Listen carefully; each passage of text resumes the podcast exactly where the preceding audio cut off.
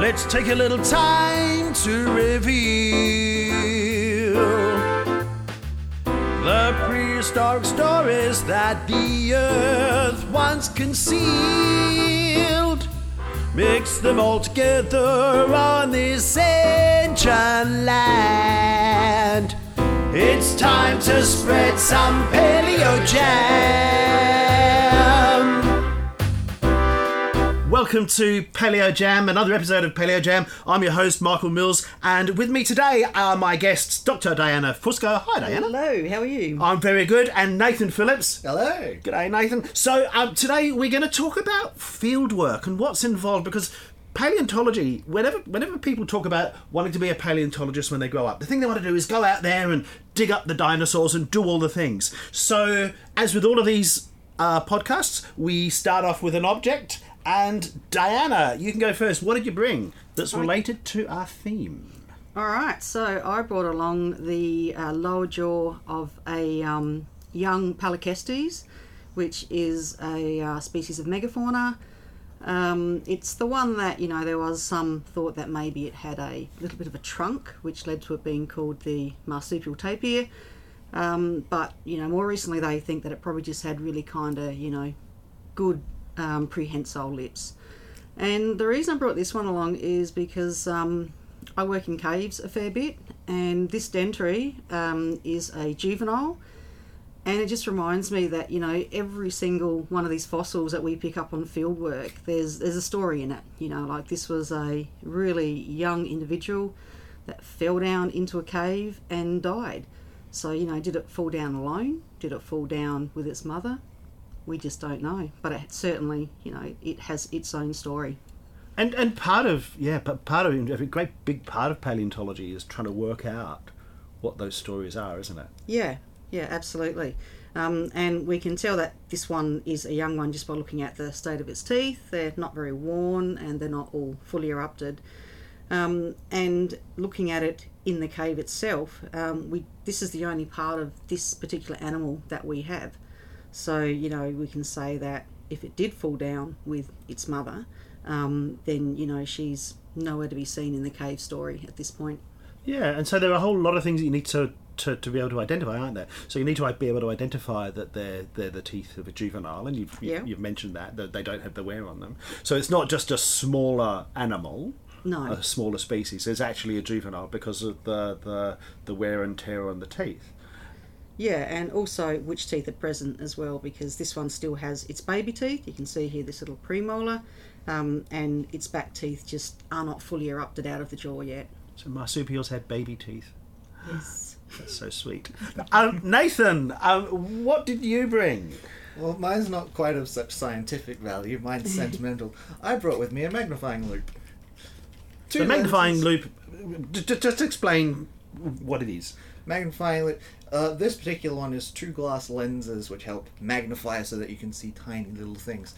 And this one's quite special to me because this has been with me on every single field trip I've ever been on. This lives in my pocket when I'm out in the field. It lives on my bedside table at home so I can know where it is at all times. I had this thing since I was five. Comes with me all the time. and and I mean, following on from what Diana said about stories, the stories that of, of that Palorchestes, that eyepiece that you have has all of the stories of all of the things that you've looked at Oh yeah. in it, doesn't it? Everything that you've seen, you've been on those field trips. You've like since you're five years old. You could probably buy one that's of a better quality, Oh, but probably, but but but it doesn't have the stories. it's special. Yeah, I've I've got a I've got a I've, I've got a few guitars at home, and there's one particular guitar. Um, it will make sense, listener. Uh, um, but there's one particular guitar that I've got. that There's a whole bunch of songs that I've written on, and if I lose that guitar, you can buy the same model guitar, but it's never going to be the same guitar, is it? Like you, somebody could replace that thing, but it doesn't have all of the stories attached to it and that personal connection No. to it. Um, and speaking of personal connection, I will go to my object. So my object is, well, technically it's two objects that have been cracked in half. Um, it's a fossil from Emu Bay in of a trilobite in South here in South Australia, and it's the two halves of a fossil. Um, and it came about. This is my first ever fossil dig that I went on, um, and I was there with John Paterson, and he said, "Yep, just go over there." There's a hammer, there's a thing, start hitting things. And I'm like, okay, is that how it works? Bit more complex, of course. Um, and throughout the the, the, the several days that I was there, you know, there was things that was like, oh look, we've got one of those. That's a bit boring. Oh, that's interesting. That's this one I cracked up and go, oh, that's so cool. And they said, oh, you can keep this one. Oh, lucky you. Uh, yeah, they said, and, and partly because look, there is there is there is no additional scientific value from this that they could get. They they had, they, they looked at it enough. Um, I mean, there was there was one there was I remember one particular fossil where I think it was Diego has uh, uh, has looked at it and he's gone. That's really cool. Well done, and um, we're keeping that. and he thought I'd be disappointed, and I'm like, no, that's really cool. I found something they're keeping. Yay! Um, but I love this, and I use this fossil when I go to schools and other places um, with my Scottish tam o' shanter on, and it's a great example because it's got both sides, and you can see where the hammer was hit Oh. on it, so you see where the split kind of happened and stuff. So it's a really cool educational thing, and people, when when you open it up, people are like, wow, and it's like, yeah, that was that was that moment Yep. for me. So Yeah. so Dana, coming back to the the Palorchestes, was it you that found that particular thing, or or No, it was it was teamwork. Yep. Um, it was actually um, dug out of the pit by a volunteer, um, Cassie, her name is, and she just handed me this bag full of dirt and said, "There's a lot of bone in this one." Um, and because the, the site that we're at, you it's a pretty muddy site, and you really don't get to see what you're pulling out a lot of the time until you get it to the surface, and you can have a bit of a clean. Uh, so we got it up to the surface, and it was another volunteer, um, Hayden, who opened that bag and pulled the Palorchestes out. So you know, and that's just the way it is with field work. Um, we work as a team, and you know, we discover the stuff together. Yeah, you do, and and and when you find something, this is what I found at, at Emu Bay, and, and you've probably seen the same thing, Nathan. That that there are moments where something new turns up, or something that's like, oh, Yeah. Oh, what's that? Well, I mean, what are those? Each of you, share me a moment that you've had where you've either been the person that's found the thing, or you're there when a thing has been found that's like, oh, this is interesting. I mean, the best examples for me with that were probably at Collinsville near Burra.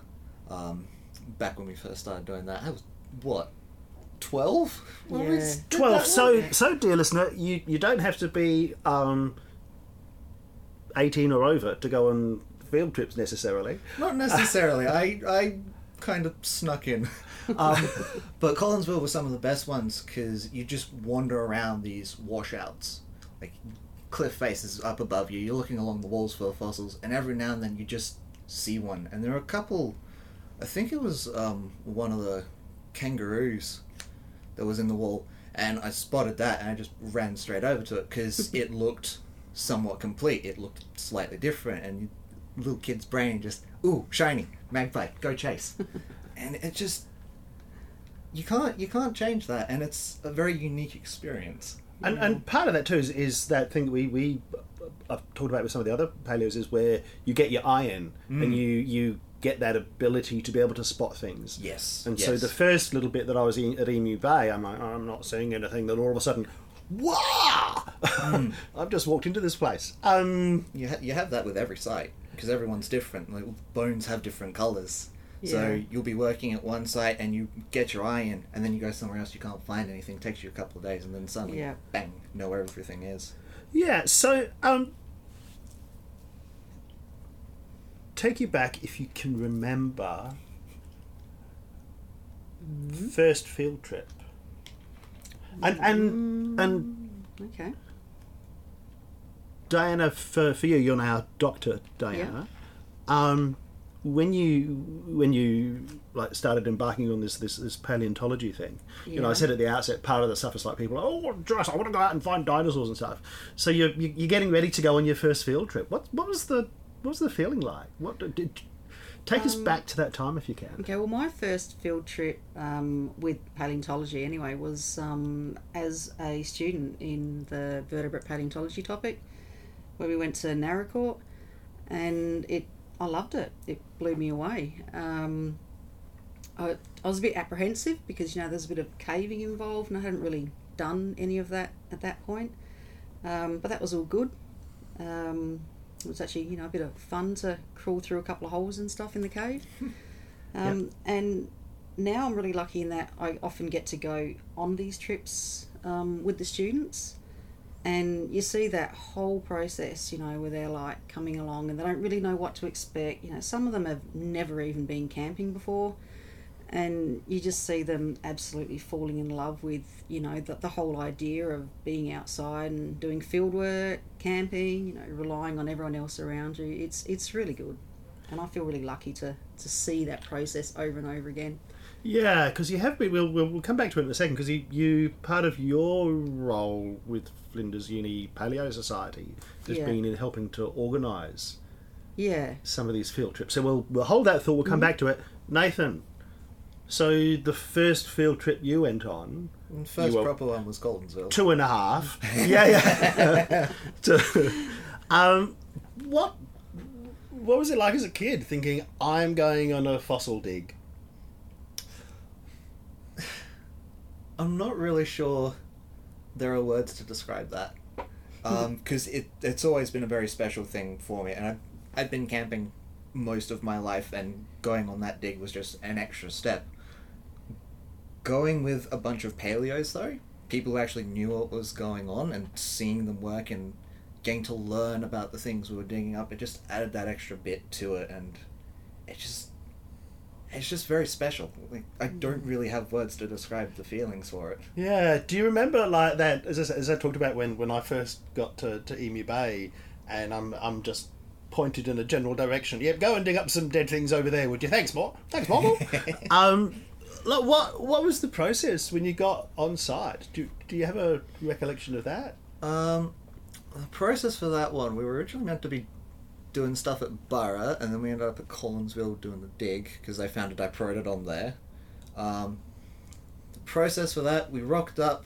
Most of us were put into the actual dig pit. We actually got to start digging up this diprotodon. Others were given um, pieces of wire with plastic strings on them so that you could go mark out So there was 30 12 year olds all working like like children in the mines. It wasn't that, was it? No. no No, you were the you, you were the only young youngling. uh, myself and my brother Yep. that was it So you, go on. So you, you, you there, there- there's people with wire. There's people with Yeah, all so- kinds of different things. the ruling was um, you'd have two main groups. One would be in the pit, actually digging up the fossils, and the other group would be wandering off to see if they could find any other sites, um, see if they could find other fossils, see what was around this area because we hadn't dug there before.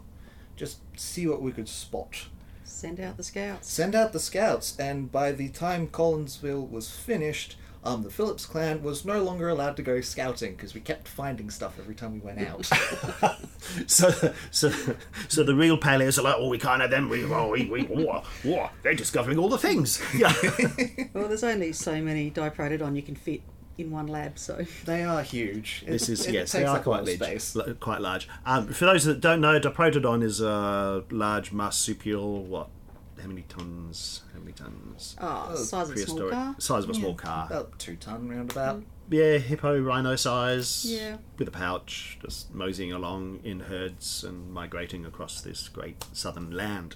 Um, so, Diana, coming back to you mentioned before how you've not only had that experience of being the person that goes on a field trip for the first time and gets that, oh my goodness, this is like wow. Yeah.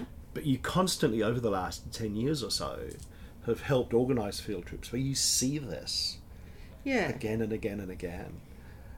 Yeah. I, I feel I feel like it's a really kind of privileged position to be in where you can you do you get to see that happening over and over again. Um, we just had a trip go out in um, July out to Alcoota in the Northern Territory. Uh, so we got 15 um, mostly you know young upcoming paleo students on this trip And I mean, the journey getting there is half the fun as well. You can imagine, you know, two carloads full of people, two days on was the road. entertaining. Yeah, So you drive up. Now, yeah. I have heard rumours to the effect that it has been known that on some of these field trips, Professor Flint songs are sometimes played in the car. Is this true? Depends if I'm in the car or not. ah, no, they do. We, we usually try and introduce them to Professor Flint. And you know, some cars they listen to it a lot, and some cars they don't. It's a So- rite of passage. it's a Yeah. rite of passage. and so, do you specifically choose songs that relate to the site that you're going to? So, if you're going to, um, if you're going to Naracoorte, for example, there's a whole bunch Yeah. of megafauna songs, or is it just It's whatever we've got at hand, but you know, usually the more catchy ones. So you know, Thylacoleo and Megalania. Lovely, lovely. Um, okay, so organising field trip. Yep. Obviously, there's a lot of things involved. Mm-hmm. Um, how do you how do you start? Um, well, every site is different because you know some sites you might have a shopping centre nearby, so you know you can just duck out and get whatever you need if you run out. But others you don't have that um, ability. Like if you're in the middle of Central Australia, you have to take absolutely everything you're going to need for the entire trip. Um, and it's often you know your ability to take stuff out there that limits how long you can be out there for. But you know even right down to how much water per person per day. Um, you know, you got to make sure you've got toilet paper packed um, and the boards for the toilet. We forgot the boards on our last trip. So, what what does that? What, what, when you say the boards for the toilet? So when you're digging a toilet and you have a um. So you're not just digging for fossils. You're, No, we dig for you toilets dig too. dig for Yeah. toilets. Do you find many toilets in these? No. So you, you- you're making the toilet. We're making a toilet. You're making yeah. the toilet. Yep. Yeah, and so you have to stick a um, like a thunderbox on top of that hole, and you A need thunderbox. yeah thunderbox. You know, like a thing that you a throne that you sit on. Ah, right, okay. Oh, that's what you call it, the thunderbox, because Yeah. the noise of doing the thing is the. So no, this is just just important that people get a sense of what it's really like on So field this was a clean podcast, wasn't it? Yeah, yeah, yeah, yeah, yeah.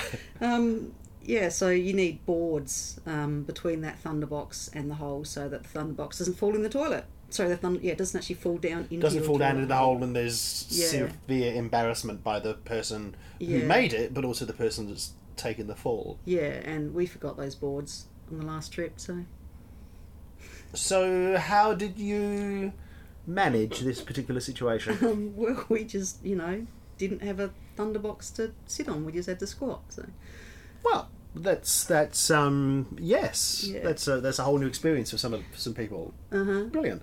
Um, okay, so and, and obviously you have to take into account dietary requirements and things that Yes. people eat, and you Yeah. put all that information together. So it's always it's this is massive planning.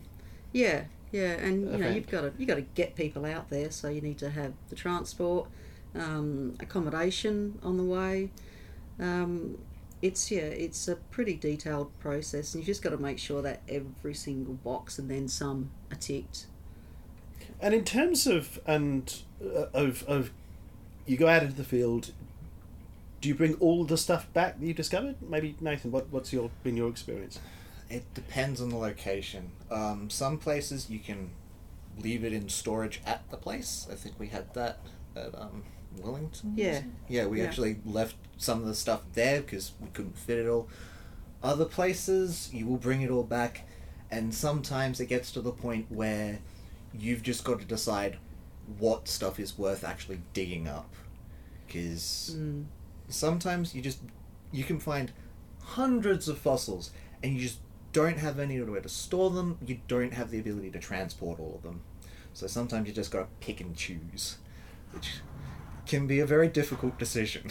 Yeah, well, and, and I remember being at South Walker Creek, and and the, the, it's a it's a megafauna site, but a more recent megafauna site, and that thing at the end of it where you're covering the things over that you're not taking with you, that that mm. or the things that you haven't finished digging out because you're coming back, hopefully, all going well with any luck. next year. Um, Yeah. But then there's a whole bunch of stuff. We had, I think we had three, four vehicles, and we drove them back from there to, to Queensland Museum, uh, which was a couple of days drive, and uh, but just lots and lots and lots of big heavy stuff because obviously the the you, they're wrapped in plaster. Whereas in Emu Bay, you can carry things in your pocket and your Yeah. hands and Yeah. stuff.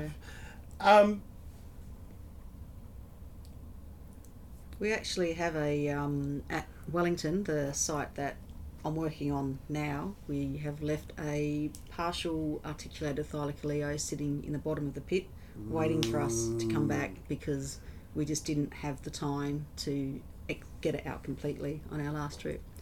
Yeah, it's interesting, isn't it? Because often people think that you, you you can just go there anytime and you, you, you just dig it and you stay Yeah. there until you've dug the thing out. It's like, I mean, what length of time is a field trip? Oh, And of course, that can vary. but- yeah, yeah. yeah. Um, you Depends know. on where you're going. Yeah, like if you're when we go to Wellington, we tend to stay up there for a month at a time, um, and that's because it's expensive to even just get up there. So you want to maximise that, um, and we have to take a lot of gear there as well because it's you know kind of an industrial paleontology site almost with the level of gear we've got. So so let, let, let's talk about that for a minute. So what what does that mean? Because because we've touched a little bit on Yeah. on the differences that there are in sites. You know, Yeah. Australian Age of Dinosaurs. They've got a great big front end thing. Oh yeah, they go front and loaded. Get rid of the top. get rid of the top soil, down and then then muck. you dig. Um, Emu Bay, it's this area, and you just go and sit on a stool and you crack rocks open. Um, Naracoorte, you're in a cave under the ground, or or Yeah. elsewhere. So so, what does it mean by an industrial kind of uh, Um, jackhammers? We have had to use jackhammers in that pit um, because sometimes the the ground in that pit can be so heavily cemented um, naturally, and it, you just cannot excavate it with you know the nice little Some spots in that paintbrush pit were and- horrendous. yeah yeah it's Every five minutes you were scraping clay off your trowel, and then you got Yeah. to go with the jackhammers and the crowbars. So, oh, God. but that's part of the fun, isn't it? Oh, Isn't it? yeah. it's it's, Yeah. uh, it's much more fun, I think, when you're looking back on it. but it's still part of the the adventure of of, of you Oh, know yeah. getting into it and getting dirty and all that sort of stuff. yeah Um, and there's a, there's a si- there's a site in Victoria where they they they've used explosives. that doesn't they surprise do me. Do that at Riversleigh they have to I reckon they yeah they do it at Riversleigh, but there's, there's a site um, near the water, and, and again they have to wait. The tide goes out, then you run in, blow things up, grab things, Yeah. and then the tide comes in, and you run away with the stuff. I- I, mean, and, and, and that's the interesting thing too, isn't it? Every every site could be Yeah. quite different Yeah. uh, in terms of what you find, depending on on the the, the taphonomy of how the things were, were buried um, and stuff. Um, we've got about six minutes to go, and uh, my next question is: so you're on site doing the thing, doing the digging, the jackhammering, the the, the, the, the hammering, the dusting, or whatever hmm. it is, Yeah. for five, six, seven hours in a day or more. How do you not go mad? Uh, you do you do go mad. Oh, you do go mad. Okay, well that's Yeah, that's good. That's yeah. let's clear that up. if, Um, if you go to the pit at Wellington, there's all sorts of stuff written on the shoring yes. where you know people have you know slightly lost their minds after being stuck down there for a day or every day for You- several weeks. You find ways to deal with it. Um, at the end of the day, campfire conversations Yes. are usually one of the best ways. It basically becomes a therapy session, which is So the- entertaining. I guess yeah, the debrief afterwards, like the, the, the yeah that nighttime therapy Mm. thing. Um, I mean, I I found. Um, I'm thinking of of. A part of the core thing is that you're, you're with people that know stuff, yeah, isn't it? And so Hmm. there's often conversations. yeah, Um, I don't reckon I've been on a site where it's been too quiet for too long. It doesn't usually happen. We did. We have. We we have been known to um, burst into song at times uh, in the site. yeah. Not surprised. Not surprised. um, and I've had ideas for songs while we're on site. Oh. digging things. Out in the Right. field's one of the best spots for it. It's- and stuff. Um, all right, so we've talked about a whole bunch of cool things about about field work. Um, just touch on a little bit about each of you before we finish, because your stories to field work are quite different in the sense that and, and where where you've come since then. So, Nathan, I knew you as a tiny little wheat hacker at um, Paleontology Week. Yep. Baby Nathan. Baby Baby. Nathan, the twelve-year-old that was going on the digs that we were talking about, because you're you're not you're not a you're not a you're not Doctor Nathan, No. but you still do all get to do all this cool stuff, and you, you work do lots of work in in the lab here. So how did how did how did that happen? Uh, it actually started with Paleo Week at the museum, which was quite Right. entertaining. It's my fault. Sorry to all of those who've been on Um, field trips and uh, yeah, go on. So it started I- in paleontology. I, I right? fell in love with dinosaurs when I was like three. Apparently, there was a little green dinosaur at a garage sale, and I just wandered straight to that, and it all kicked off from there. Got into the lab when I was 10 through Paleo Week because some of the people here happened to be there, and Dad decided, hey, let's see if there's a way for the little tacker to get involved. And They actually just left you at the door, didn't they?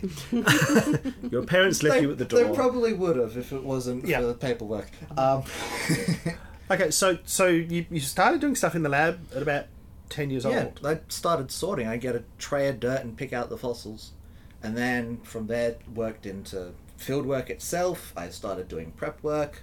Um, more recently, I started doing actual casting. I'd make replicas of the fossils, and it just keeps branching off from there.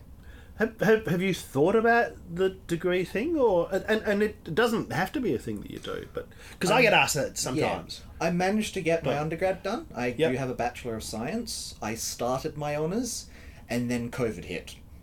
Ah, So it got a bit too complicated, so I put it on hold.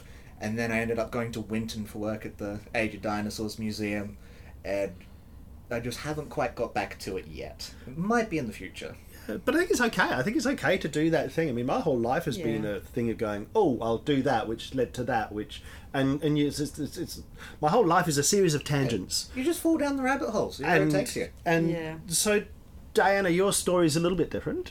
I was not a dinosaur kid. I'm out. I'm sorry. You're Still a- not a dinosaur kid. you're still Yeah, not a I'm still kid. not a dinosaur No, so Um, so how did you get to be Dr. Diana Um, in paleontology? I Organising field trips. Um, well, I sort of came to uni a bit later, maybe, than a Yep. lot of people. Um, trying to work out what exactly I wanted to do. Um, and found, you know, paleontology here, I guess. I mean, you know, I was always interested in natural sciences, um, you know, fossils, etc., but I hadn't really thought it could be um, a pathway like it is. And so, um, yeah, I ended up in the Paleo Society as field trip coordinator for the past couple of years, which I've actually just stepped down from um, because I'm no longer a student, and you know the society should really be run by students. Um, but yeah, I'm still here and hoping to get back into the field again, doing um, my own research next year with any luck.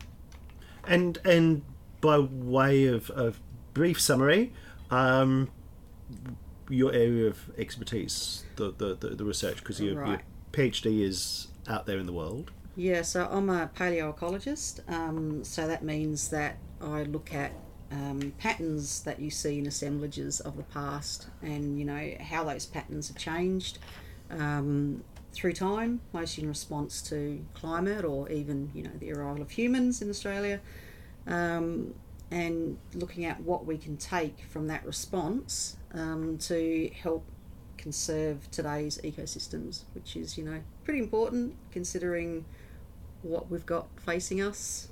Yeah, it's interesting, isn't it? it it's we people often we our our very first episode was on what's the point of paleontology, Yeah. and I think that very clearly indicates Yeah. why it matters.